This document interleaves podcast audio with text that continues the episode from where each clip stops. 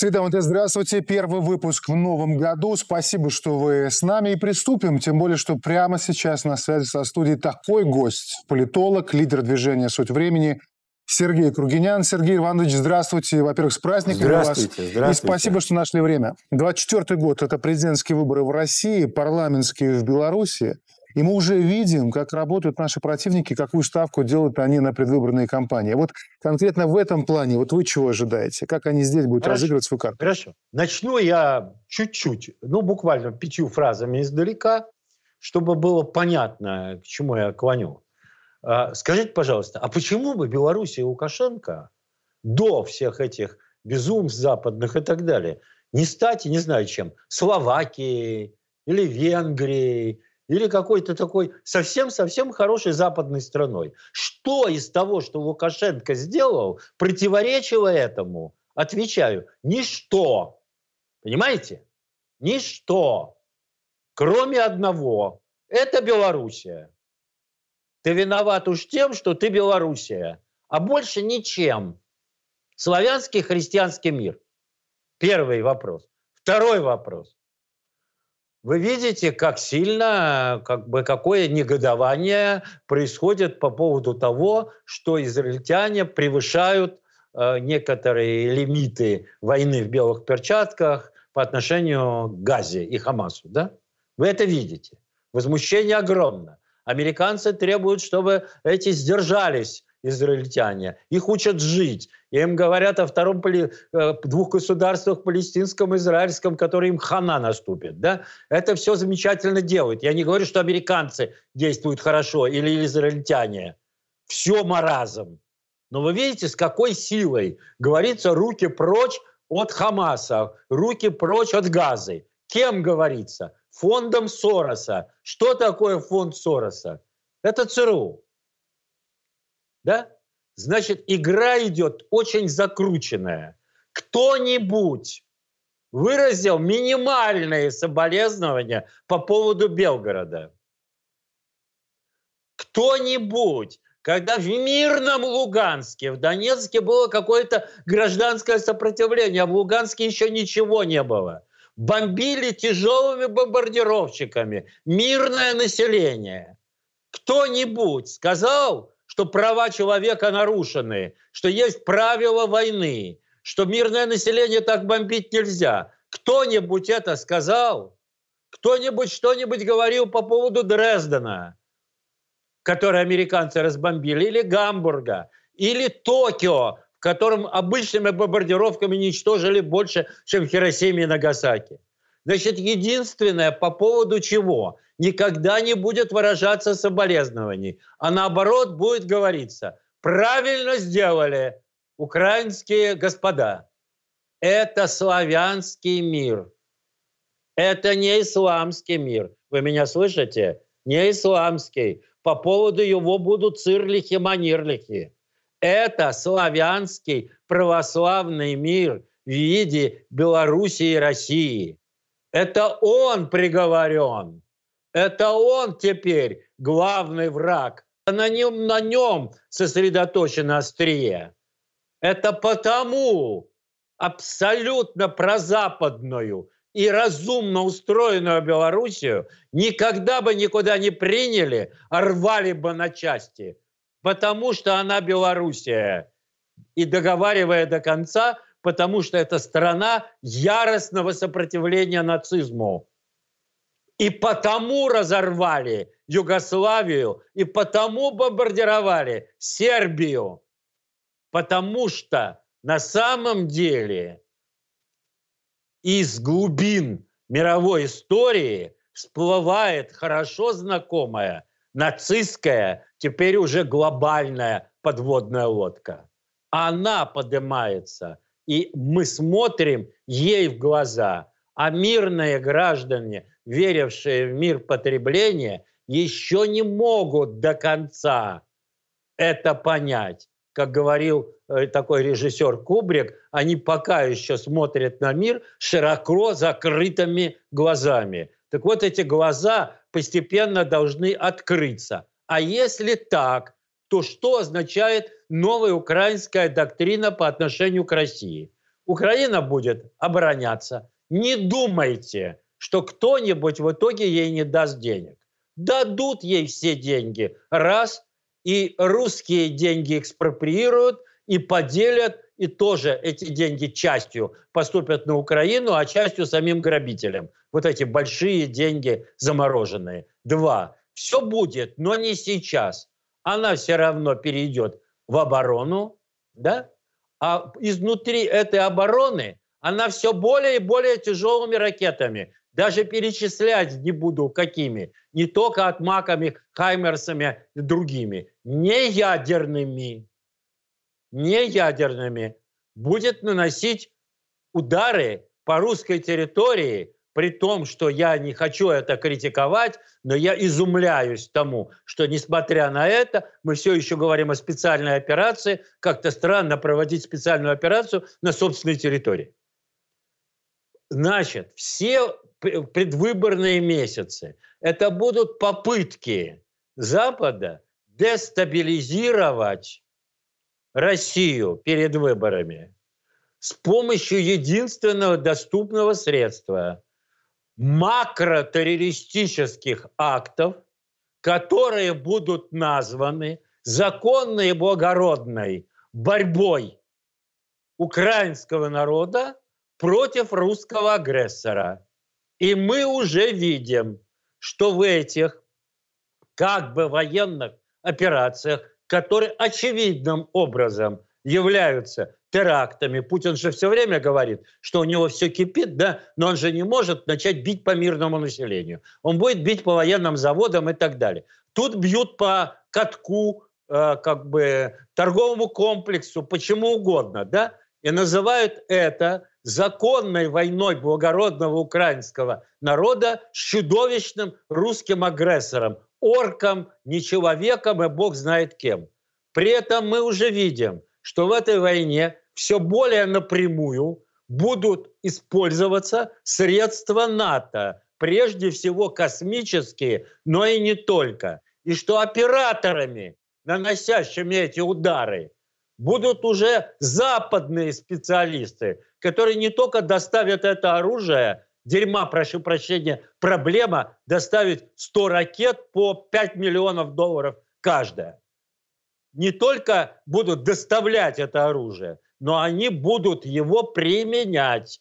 Не только будут сопровождать это из космоса, но будут и применять. Мы войдем в стадию террористических актов, которые будут осуществлять не чеченцы, как это было во время Второй Чеченской, а будет осуществлять, называя это благородными действиями, совокупная мощь ну, не, не маленькой Украины и колоссального Запада, который будет не проводить какие-то наступательные операции, на которые у него кишка тонка, а бить избирательно, с единственной целью нанести максимальный ущерб самоощущению русских, их психологической стабильности. Как говорили террористы там из красных бригад, взрывая какие-нибудь супермаркеты, они говорили, пусть ужасы Вьетнама испытает западный обыватель. Да? А тут будет сказано, вот мы обывателя хотим дестабилизировать, чтобы он понял, какую страшную жизнь ему обеспечивает Путин. Сумеют ли эти люди обеспечить эту операцию? Что именно э, будет ответом на нее? Какую именно мощь может сегодня быстро развернуть в ПВО и не только в контртеррористических операциях государства, которое, тем не менее, надеялось, что оно будет жить мирно и будет частью Запада. Я не знаю, но что противник готовит это по отношению к России, я знаю точно. Это разработанный план.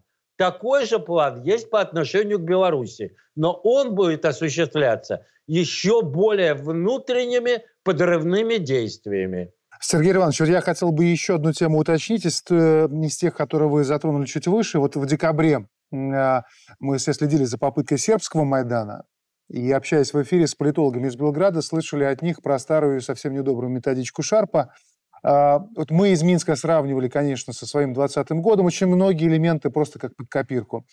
А они говорят, и нам было это интересно услышать, что решительность Лукашенко тогда вдохновляет сегодня Вучича. И это, в общем-то, выглядит как страшный сон на англосаксов, потому что Лукашенко, которого годами уничтожали санкциями, он не только, получается, выжил, но и стал примером для европейцев. Вот как так получилось? Как они докатились до такой жизни? Я вспоминаю э, фразы Гейдриха, нацистского преступника, очень неглупого человека, который, по-моему, Шелленберг цитировал в мемуарах, что типа русские, эти все славяне, это так в целом-то почти брахо, но у них есть одна способность. Они умеют рождать вождей. А когда они их рождают, они потом за ними идут, и вот тогда возникает э, мощь большая. Поэтому, говорил Гейдрих, надо лишить их способности рождать вождей. Это было сказано в 1941 году, по-моему если мне не изменяет память. Но то, что было сказано, я говорю точно. Значит, вот эта способность наших народов рождать вождей, неизвестно каким способом, да, она и есть самое страшное для Запада.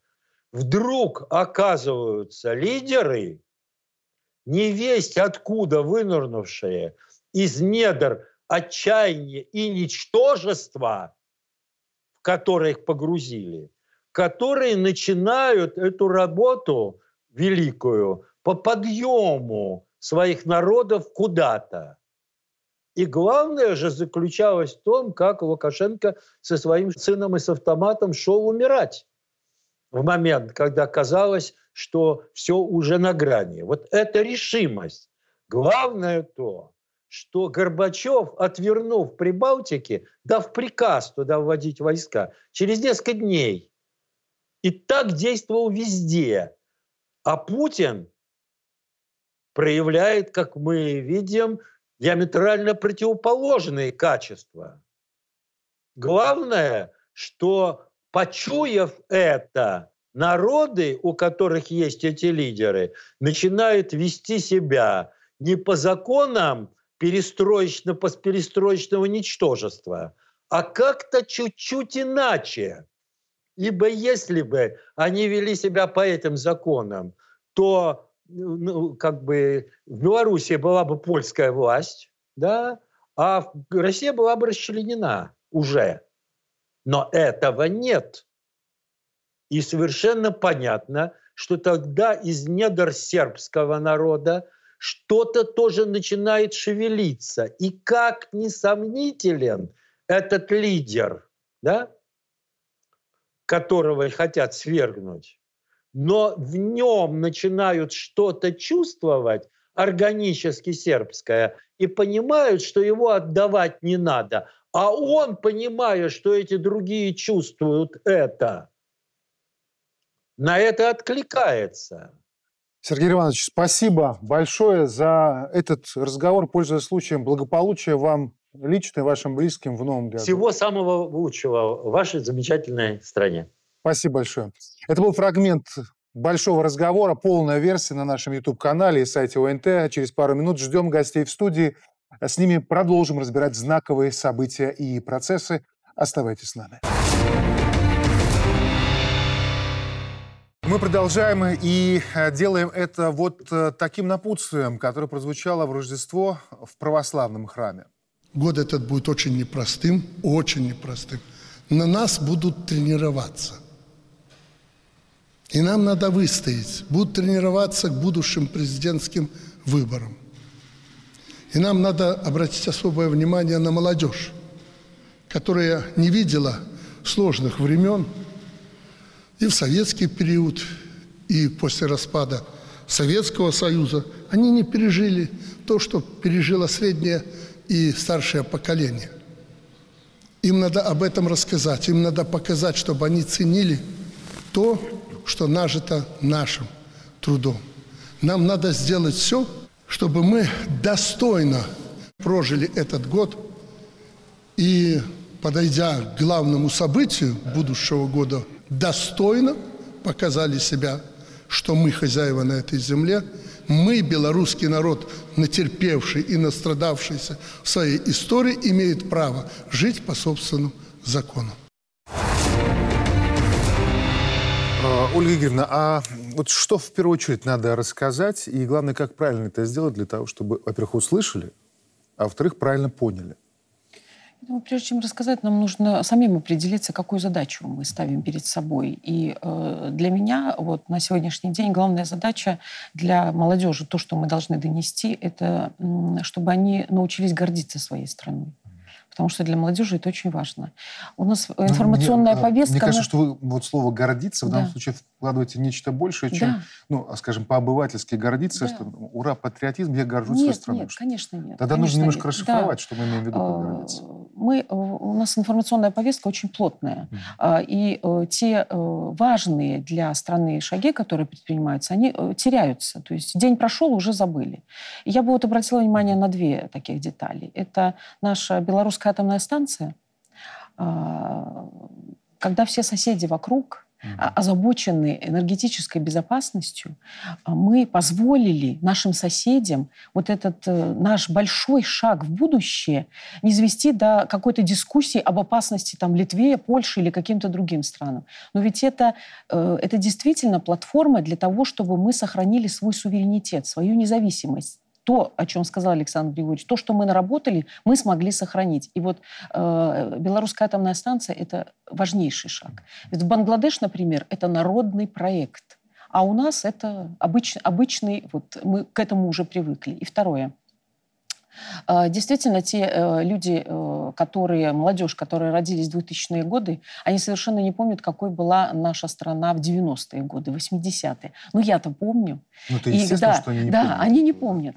И э, когда мы делаем рекламные ролики, то мы показываем только вот текущий момент, чего мы достигли. А ведь всегда все познается в сравнении. Ведь вот гордиться своей страной – это то, какой мы ее сделали сами по сравнению с тем, что было, например, в 90-е годы. Если бы мы сейчас показали вот так две картинки рядом, то действительно мы бы увидели, что вклад, который мы вот сделали, он просто огромный. И нам есть чем гордиться. И это не патриотизм, это качество, это комфорт жизни. Это то, из чего состоит обычная Вот наша раз вы затронули эту жизнь. тему, тогда я продолжу ее. Э, вы наверняка обратили внимание, что президент говорил вот в Рождество в храме еще и про предстоящую смену поколений, в том числе на самом верху в руководстве страны и вообще во всех, наверное, сферах нашей деятельности. И мы прекрасно понимаем, что при смене поколений в любом государстве это всегда экзамен для государства и для народа. Вот мы к нему готовы сегодня, как вы считаете? А, мы проводили исследования в BC, э, и у нас нет межпоколенческого разрыва. Вот мы с удовольствием это узнали, потому что у нас сохраняется практика рожать детей не в 40 лет в первый раз, а пока еще в 25-30 мы немножко отодвинули. Поэтому вот этого огромного межпоколенческого разрыва у нас нет. И э, наша молодежь, даже подростки 14-16 лет, э, они считают главной ценностью так же, как и поколение 50-60 лет это мир. Mm. Вот, это, вот это наша общая платформа. Никто не даст нам спокойно жить, президент абсолютно прав. Никто не может простить нам то, что мы проводим независимую суверенную политику. И вот когда мы говорим о молодежи, о том, как их надо воспитывать, что объяснять, вот говорить о цене суверенитета. Почему? Потому что, смотрите, украинцы не хотят воевать, но никто их спрашивать не будет. Государство не суверенное. Простые литовцы не хотят санкций в отношении Беларуси, хотят, чтобы Клайпецкий порт работал, хотят предприятия, которые были у них на их территории, чтобы работали. Неужели вы думаете, хоть один литовец пришел на завод и говорит, да, закрывайте. Главное, чтобы России и Беларуси было плохо, я работать не буду ради этого. Ничего не хочу, семью не буду кормить. Главное, чтобы они там страдали, в России и Беларуси. То есть нет, ну нет независимой власти. Опять все в ущерб людям. Польша берем. Неужели сейчас простые поляки, 90%, хотят милитаризации на границе? Хотят, чтобы их тоже загоняют служить. Там у них ужесточается законодательство. Стоит вопрос о том, э, кому в армию идти. Стоит вопрос о том, что санкции. Стоит вопрос о том, что опять учения Простые поляки этого хотят? Нет, никто не спрашивает.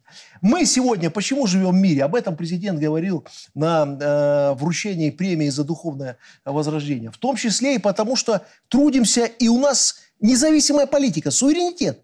Все, что мы делаем – это направлено на укрепление государственности. Союз с Россией это государственность укрепляет.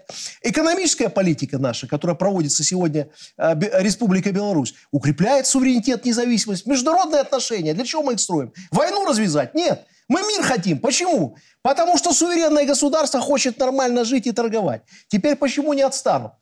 Никогда от нас Запад не отстанет. А тем более в 25 году. В 20 году Запад проиграл на территории Беларуси. Впервые на постсоветском пространстве, может быть, не удалось. Миллионы долларов вложили, чтобы здесь получился госпереворот. Теперь, спустя вот эти годы, мы понимаем, для чего это делалось. Война на Украине готовилась уже тогда. И, конечно, Беларусь мечтали включить в этот фронт. Как бы было прекрасно на НАТО – сейчас в Западе радовались бы, если бы не только Украина, а Беларусь заставили воевать э, с Россией. Ведь если бы власть поменялась, суверенитет забрали, кто бы спрашивал? Была бы здесь гражданская война. Соответственно, все бы это перекинулось на территорию России. Дальше. А война-то с Россией не закончена и не закончится пока. И Беларусь, значимость геополитическая, она только растет. Попытки разрушить нас, конечно, будут. А какой самый лучший для них год? 24-й. Ничего у них никогда не выйдет в 24 году. 25-й тоже не выйдет. Но ставку на 25-й год, на президентскую кампанию, это самые главные выборы для любой страны, опять будут сделаны. И вот здесь наша бы ошибка была, если бы мы сели и сказали, нет, все, никаких рисков в 25 году нет, переживать не надо. И самое страшное, если бы мы это говорили молодежи, населению нашему, гражданам нашим – все должны понимать, 25-й год экзамен опять для страны. Это опять испытание. Это опять попытки раскачать. И, как всегда, будут пытаться изнутри. Но способы будут более радикальные. Сегодня уже на митинг никто не позовет. Сегодня уже это будет э, элемент, все понимают, люди уже умные. А вот терроризм, экстремизм, попытки более серьезных провокаций, вплоть до провокаций на границе, вот это в 25 году вполне естественно. Юрий Валерьевич. Поддержу коллег. Ближайшие два года для белорусов будут очень непростые. Достаточно даже посмотреть э, обращения, э, с которыми обращались, выступали мировые лидеры в преддверии Нового года.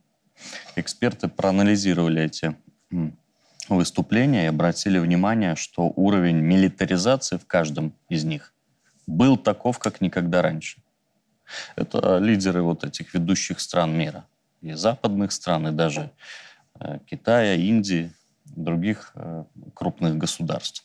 Это говорит о том, что на планете милитаризация продолжается, и мы находимся сейчас, вот если проводить параллели, да, с, как у нас часто сейчас проводят, там, 41-м, 45-м годом, где-то мы находимся в конце 30-х сейчас. Mm-hmm. То есть, с моей точки зрения, к сожалению, 41-й еще впереди.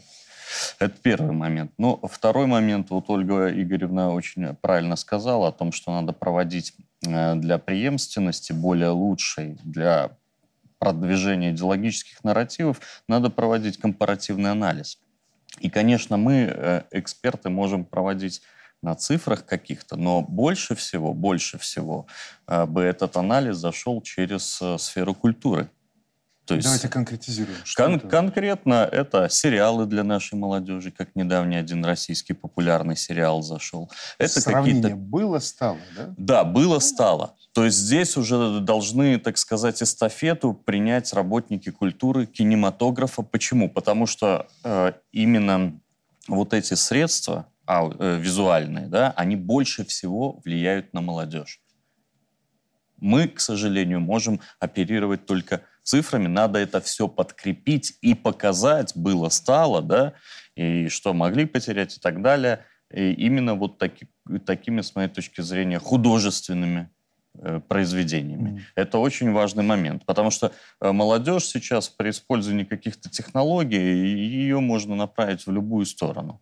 Вот они же, у них кликовое мышление, да, и Заступлюсь поэтому... за молодежь, скажу, что по 2020 году увидел очень много людей, которые давным-давно уже вышли из статуса молодежь и которые вели себя гораздо хуже и гораздо неосмотрительнее, чем делали это молодые люди. Поэтому, мне кажется, и людям более старшим не, неплохо будет включить мозги в 2025 году. Конечно, надо быть очень бдительными, и э, даже те люди, которые все уже прекрасно понимают, а у нас таких очень много стало. То есть белорусы, наверное, на всем постсоветском пространстве одна из самых э, э, таких продвинутых в плане... А почему? А вот главный фактор. Почему а, а потому что наши средства массовой информации, наши журналисты в последние три года блестящими, в том числе ОНТ, блестящими сюжетами – раскрыла всю подноготную всех вот этих а мероприятий. фактор стал трезвляющим?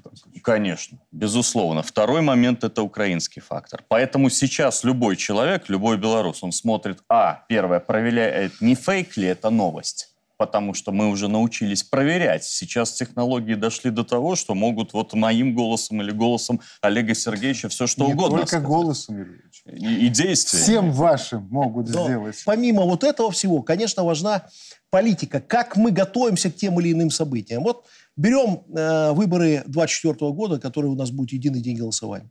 Вот основная цель какая была у нас? Чтобы пятая колонна и внешний фактор был минималистичен. Только белорусский народ должен решать, кто депутат местного совета парламента. Вот уже мы приняли решение абсолютно правильно. Мы воздержались от приглашения миссии ОБСЕ на эти выборы. Но опять раздался вой. Так что, наблюдать за выборами не будут? Будут. Только кто? Мы не будем приглашать тех, кто проводит дружественную политику в отношении наших стран. Но при этом уже сейчас, как депутат, хочу сообщить, наблюдатели будут не только от стран СНГ, не только Ближний Восток, не только Дальняя Дуга, где у нас миллионы друзей, а это, извините меня, 80% мира, кстати, но будут из Европейского Союза, депутаты парламента, партии ведущие, которые находятся парламентах Европы. Только приезжают те, кто выступает за то, чтобы отношения между нашими странами были без давления, без санкций, без вмешательства во внутренние дела. И вот это, наверное, правильно. А еще я считаю, как депутат, вот у нас остались еще какие-то западные миссии, да, вот здесь кто-то сидит.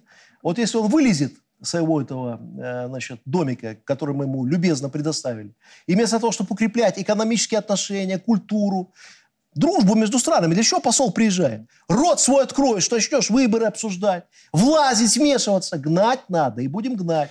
Выкидывать отсюда. К теме о смене поколений тоже нужно фиксировать, держать в уме. 24 год – год крупнейших выборов в истории. И, как сообщает журнал The Economist, они усилит глобальную напряженность. Более 4 миллиардов человек, или около 50% всего мирового населения, будут участвовать в региональных выборах, избирать президентов и парламенты в этом году. Вот мы видим действительно Россия в марте, США в ноябре, в эту субботу уже на Тайване, Ольга Игоревна. Какие выборы миру наиболее интересны? В чем будет приковано наибольшее внимание? Наибольшее внимание будет приковано к выборам в России все-таки к России. Как бы американцы не перетягивали повестку на себя, но все-таки мы замечаем, что интерес больше будет к России. И для нас угу. намного важнее это выборы в России. Здесь речь идет не о том, э, кто конкретно будет э, избран, а, а о том, как Россия будет дальше развиваться, как она увидит свое будущее. Потому что сейчас мы видим его контуры, э, и после выборов это будет как бы новая точка отсчета вот в этих кризисных условиях условиях абсолютно новых, в которых находится Россия и Беларусь. И вот для нас это важно. И для всего мира в том числе. Потому что Российская Федерация в 22 году, она начала не специальную военную операцию. Она задала вопросы глобального значения всем. И то, к чему она сегодня стремится, это ответы на эти вопросы. И эти вопросы были услышаны мировым сообществом. За два года мы увидели, что э, фидбэк со стороны большинства стран, поэтому они говорят о мировом большинстве, он есть. Действительно, э, вопросы услышали и задумались над тем, как мы живем и как можно выйти из этой ситуации, как можно построить действительно более справедливый мир. Хотя это слово, наверное, Еще не наши соседи Украины должны были в этом году проводить президентские выборы, но мы помним, что ранее Зеленский сказал, война идет, какие выборы, пытаясь таким образом, ну, наверное, закрыть все-таки многим глаза на то, как падает стремительно его рейтинг. И с таким рейтингом действительно на выборах делать нечего. Но при всем этом поддержка у него внутри государства есть, там тоже пропаганда работает серьезно. А, кроме того, его партнеры на Западе говорят, что, в общем-то, как-то некрасиво отказываться от президентских выборов. Дожмут его, как думаете? Я думаю, что тема выборов, э, она нужна э, была американцев, я имею в виду в Украине, для того, чтобы дать несколько фигур. Э, Зеленский стал фигурой слишком Токсичной. Это слишком токсичной, да, и нужно было разбавить вот эту повестку. Поэтому появился Залужный, я думаю, будет появляться еще другие кандидатуры. Это полностью вот в рамках тех приемов, в которых работают американцы. Это разрежение такое своего рода политического пространства. Поэтому вопрос идет о выборах. Но э, выборы ведь это процедура, э, это огромные финансовые вложения, а не просто решение при, и пойти на выборы или не пойти на выборы. Ведь как будет решаться еще и финансовый вопрос. Это, это да, тоже... Дожмут, Юрий Валерьевич, как думаете здесь? Э, думаю, у них такой цели, честно говоря, не стоит. Почему? Не стоит. Э, ну, я смотрю на все их действия.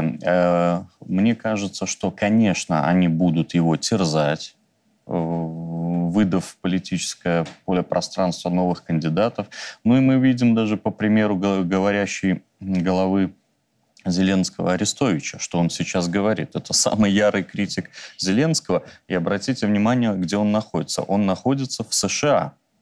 То есть, в принципе, при том уровне отношений его бы выдали Украине по щелчку с учетом уголовного дела, э, заведенного на него киевским режимом. Но его не выдают и позволяют критиковать так, как не всегда даже критикуют в российских СМИ. Почему? Это говорит о том, что э, они будут показывать Зеленскому, что власть все-таки принадлежит все равно не ему, что все-таки американское, э, значит, э, вот это шефство, оно а, оно э, ни, никому не будет подвергаться сомнению. Да, но, есть, но мне кажется, один, но один мне момент кажется, хочу проиллюстрировать. Да. Один момент проиллюстрировать. Мы продолжим, потому что мы очень часто вот говорим, наблюдая со стороны. Давайте из изнутри попытаемся взглянуть на эту ситуацию. Две, две новости. Первое. Укравтопром сообщает, что за 2023 год в Украине было зарегистрировано почти 61 тысяча новых легковушек что почти на 70% больше, чем в предыдущем году.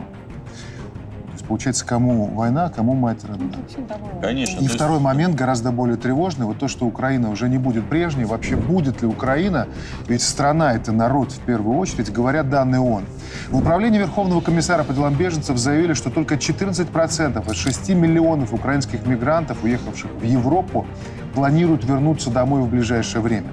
Причем вон почему-то не посчитали еще украинцев, которые уехали в Россию, и ну, собираются они там оставаться. И высока вероятность, что они уже не вернутся в Украину. Плюс держим в уме мобилизацию всех, в том числе инвалидов. Еще вот по данным ООН, 62% украинских беженцев в Европе составляют женщины и девочки. Каждый второй ребенок-беженец из Украины не был зачислен а, в школы в принимающих странах и около половины украинских беженцев трудоспособного возраста не имеют работы. Это трагедия, и это говорит о том, что Украина потеряла субъектность, потеряла государственность. Мы об этом говорили. А началось все это гораздо раньше. Вот вспомните Майдан. Было самое главное достижение Майдана, которым аплодировали власти киевские, это безвиз. А на самом деле, если посмотреть на этот безвиз с Европейским Союзом, ведь для чего это было все сделано? Вместо того, чтобы заниматься развитием своей территории, своей страны, созданием рабочих мест, сохранением предприятий, э, удержанием молодежи, чтобы они работали, чтобы своя страна развивалась, проще что сделать? Безвиз. Езжайте куда хотите. Давайте на самую низкооплачиваемую работу в Европейский Союз. Хороший специалист на хорошую работу. Но страна ж теряет. А власть это устроила. Но аплодировали это достижение Майдана. А пришло вот к этому сегодня, что те, кто тогда уехал, не вернутся. Те, кто сейчас во время войны сбежал, не вернутся. И 14% это много. Завышенная цифра. Это кто-то постеснялся сказать, что не вернется. Кто-то сказал, ну что-то закончится, я вернусь. А сам он уже давным-давно понимает, что будущего нет никакого на Украине. А теперь про выборы, о чем мы говорили чуть раньше. Соединенным Штатам Америки и Западу коллективному, мы это знаем и видим – плевать на демократию и свободу, и на выборы, и на все остальное. Главное – достижение своих геополитических целей. Почему разговор о выборах вообще зашел? Потому что американцы не дураки. Они готовят свое общество, мировое э, сообщество. К, к чему? Как оправдать, что ничего не получилось на Украине? Ну, кто виноват? Зеленский виноват. А, выборы не провел. Коррупция у него, значит, демократии нету. У них же всегда кто-то виноват, но не они. Не они развязали якобы войну, хотя на самом деле они. Свалят все на них. Они же не признают, что они проиграли. Почему они с Афганистана ушли? Они что, сказали, что мы проиграли в Афганистане? Не оценили наши там усилия. Вот плохо мы там поставили свою администрацию, не справились они. Надо было более серьезно проводить реформы демократические. В Ираке что происходит? Вы же видите, что происходит в Ираке. Сегодня э, иракцы гонят их оттуда, выгоняют уже все, тошнит. Что американские военные отвечают, что они говорят, что мы проиграли в Ираке? Нефть забрали, всю уничтожили страну? Нет. Вы знаете, надо этой стране еще развиваться демократически. Еще вот 50 лет реформы более быстро проводить, более серьезно демократические институты развивать. И здесь то же самое. Поэтому действительно я с коллегами согласен, готовят разных фигур. Вылезла Юля Тимошенко с плинтуса, с этого, где она всю жизнь предавала, вылезла, она уже заголосила. Ой, не надо мобилизация, такой дешевый популизм. А на самом деле все они кормятся в одном месте, в одном госдепе, в одних фондах. Все это одна шайка-лейка.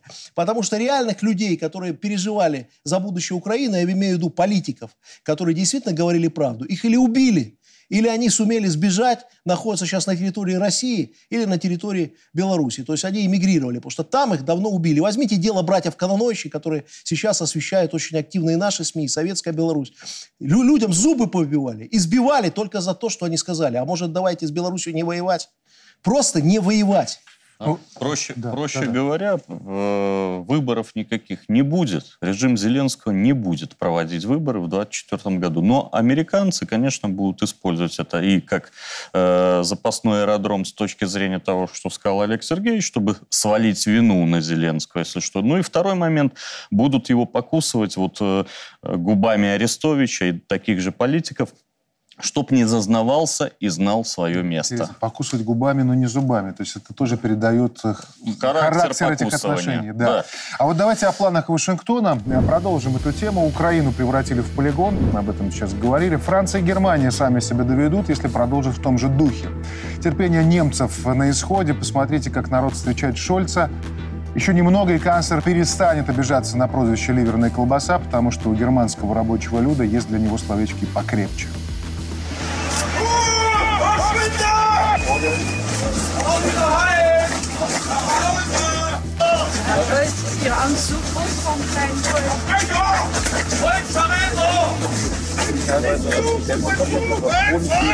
Herr Bundeskanzler, Sie wissen schon, dass heute die ganzen Freiwilligen nach Hause geschickt kommen, nur weil Sie hier da sind. Das stimmt, was ich denn da mitkomme.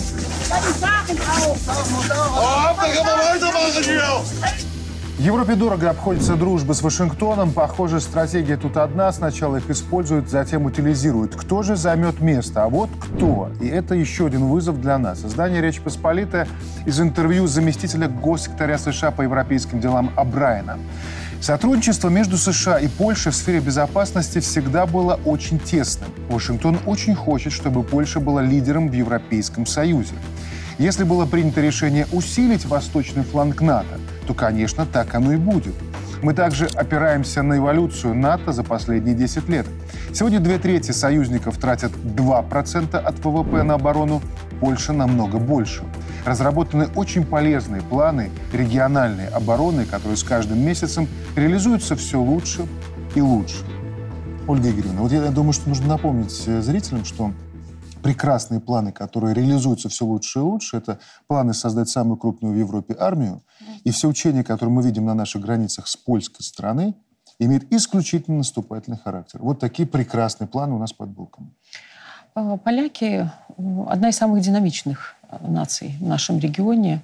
И э, у поляков очень чувствительный исторический багаж. Мне кажется, что это идеальная комбинация в текущих условиях, чтобы превратиться в ударный кулак такой структуры, например, как НАТО. К этому И- идет пока? Да, к этому идет. И э, эту роль Польши ее назначила не она сама и не сегодня. Э, Это было сделано примерно в начале 2000-х годов. Есть труды, которые дают прогнозы до 2040 года, и уже тогда Польша упоминается вот именно в таком качестве. Поэтому я думаю, что просто стряхнули пыль достали эти учебники и теперь озвучивают то, что было сделано уже давно. Но э, для Польши действительно ситуация очень сложная. Украина, вот мы об этом видим и говорим, э, она теряет свою привлекательность, потому что истощаются ее ресурсы. А Польша как раз та страна, вот при той комбинации, которую я сказала, и ресурсной базе, она как раз может встать на замену для того, чтобы Видите, продолжить. уровень запредельной гордыни у польских политиков, что они понимают, что когда их отработают точно так же, как Украину, они превратятся точно в такой же полигон. Пока к, этому... к сожалению, это было уже не однажды. Ведь угу. мы, э, польская история, она как раз именно с этим и связана. Ничему не учит. А, абсолютно, да. Объясняю, абсолютно. что происходит. Значит, когда развалился СССР, значит, на самом деле американская администрация крайне плохо восприняла э, согласие Горбачева на то, чтобы Берлинской стены не было, и ГДР и ФРГ объединились в одно государство. Почему они были против? Никогда американцы не хотели сильной Европы. Ослабить СССР, развалить СССР – прекрасно. Но вот союз Германии и России, сильная Европа после этого, для них это был страшный сон. Как это было разрушить? Значит, на Германию ставку делать? Нет. Германия в то время, если вспомните, после развала СССР, еще и 2000-е годы, проводила политику, направленную на союз с Россией. Несмотря на давление американцев и э, значит, газопроводы, которые строились, и экономические отношения. Более того, Герман, Германия была локомотивом Европейского Союза. От нее зависело будущее, в том числе тех стран, которые вступали в Европейский Союз. Сделана бы ставка на кого? На Польшу. Почему? Две причины. Польша экономически не самостоятельна, не состоятельна без американской помощи, без Германии. Это, ну, это сказка. То есть легко поднимать вот эти амбиции у страны, которая не может сама себя обеспечить. Они никогда сами за свой счет поляки не жили. Второй момент. Это прекрасная страна для того, чтобы возникли противоречия внутри Европейского Союза. И вот когда сейчас добрали у него интервью, он говорит, мы хотим, чтобы Польша была лидером Евросоюза, говорит американский э, политик. Он врет в чем? Цель другая. Не что Польша была лидером Европейского Союза. Он прекрасно знает, что Польша лидером Европы не станет.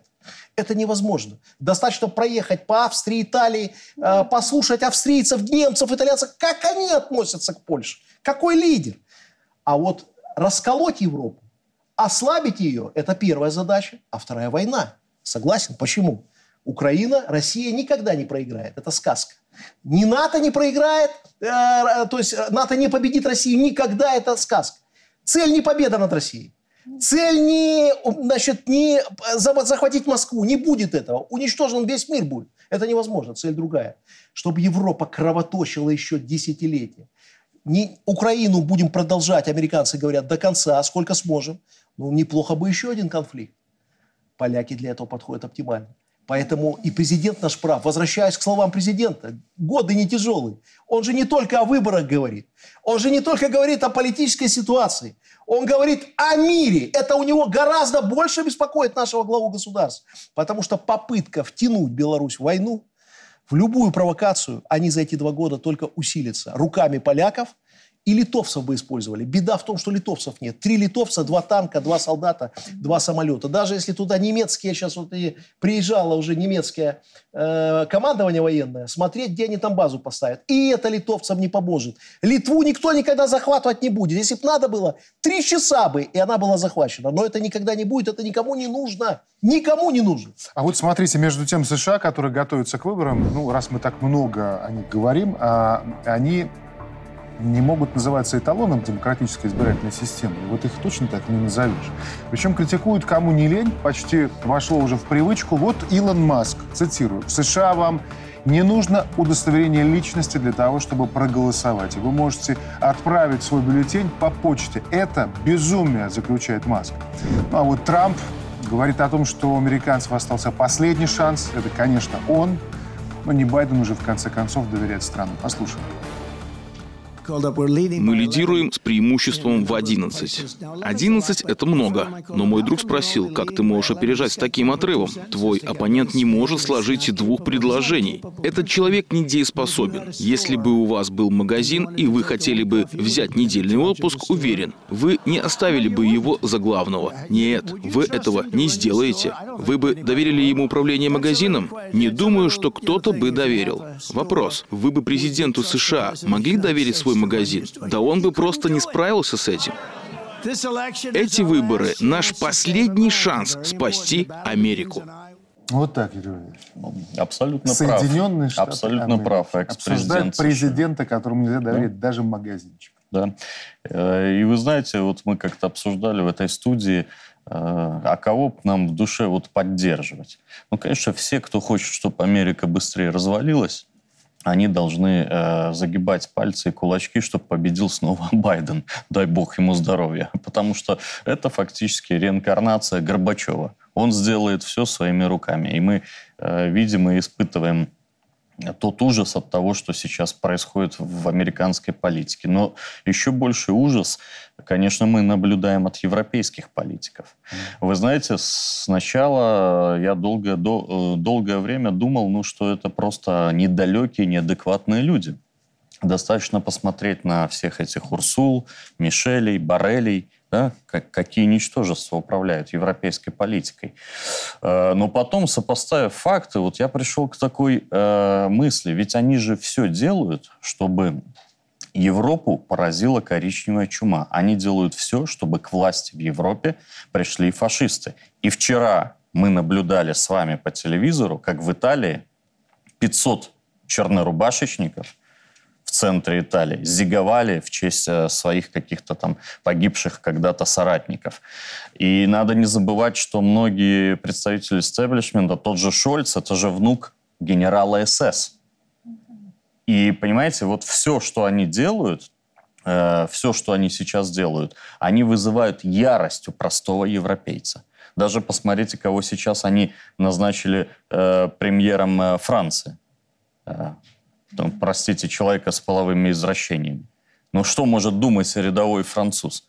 То есть они делают все специально, целенаправленно, чтобы радикализовался простой европейский обыватель. А ведь нам это тоже боль- больно, потому что это угроза нашей национальной безопасности. То есть сейчас, пока мы говорим, где-то в Европе подрастает новый Гитлер. Этого нельзя исключать. Вот это очень опасно.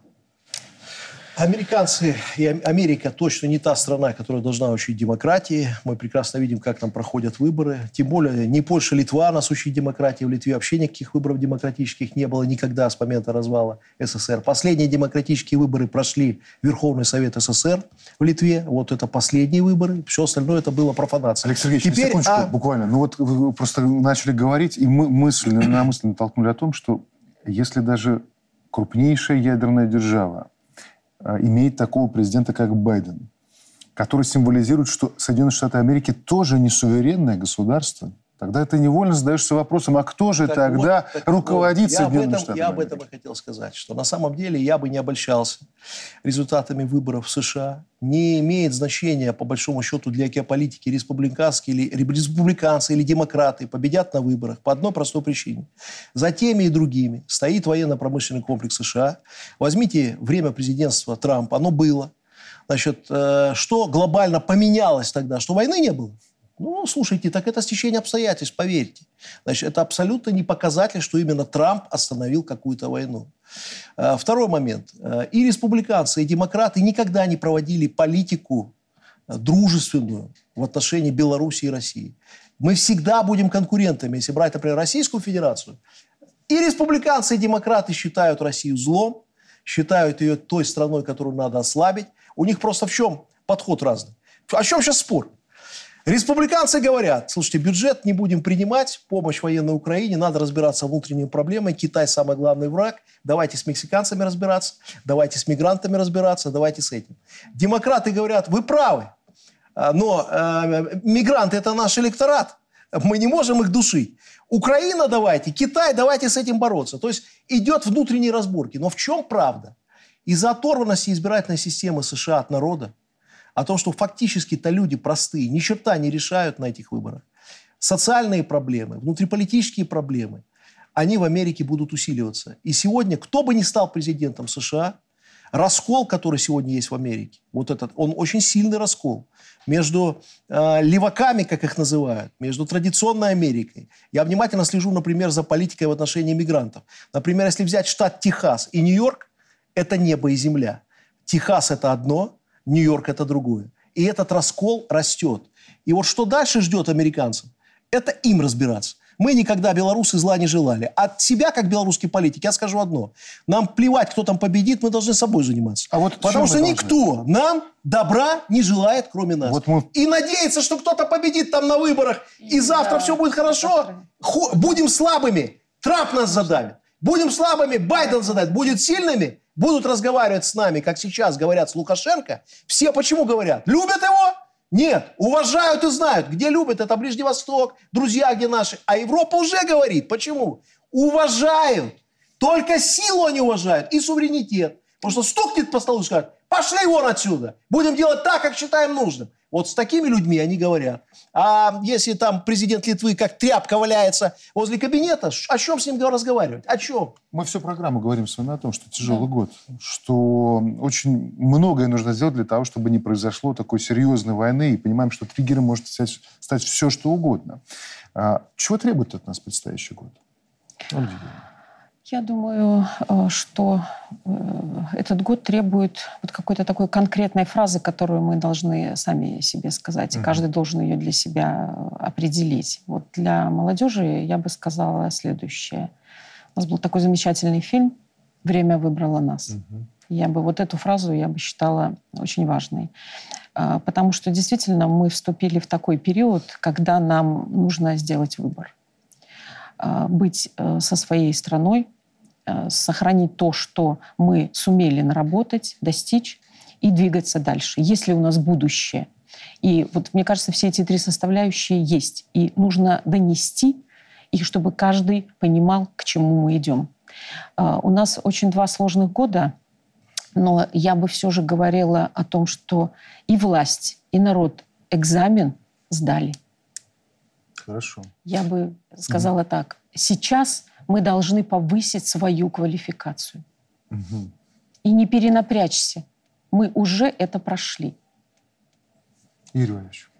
быть в в политическом тонусе всем, э, отделять зерна от плевел, фейки от правды, думать своей головой, никого не слушать, прежде, прежде чем что-то сделать, сто раз подумать.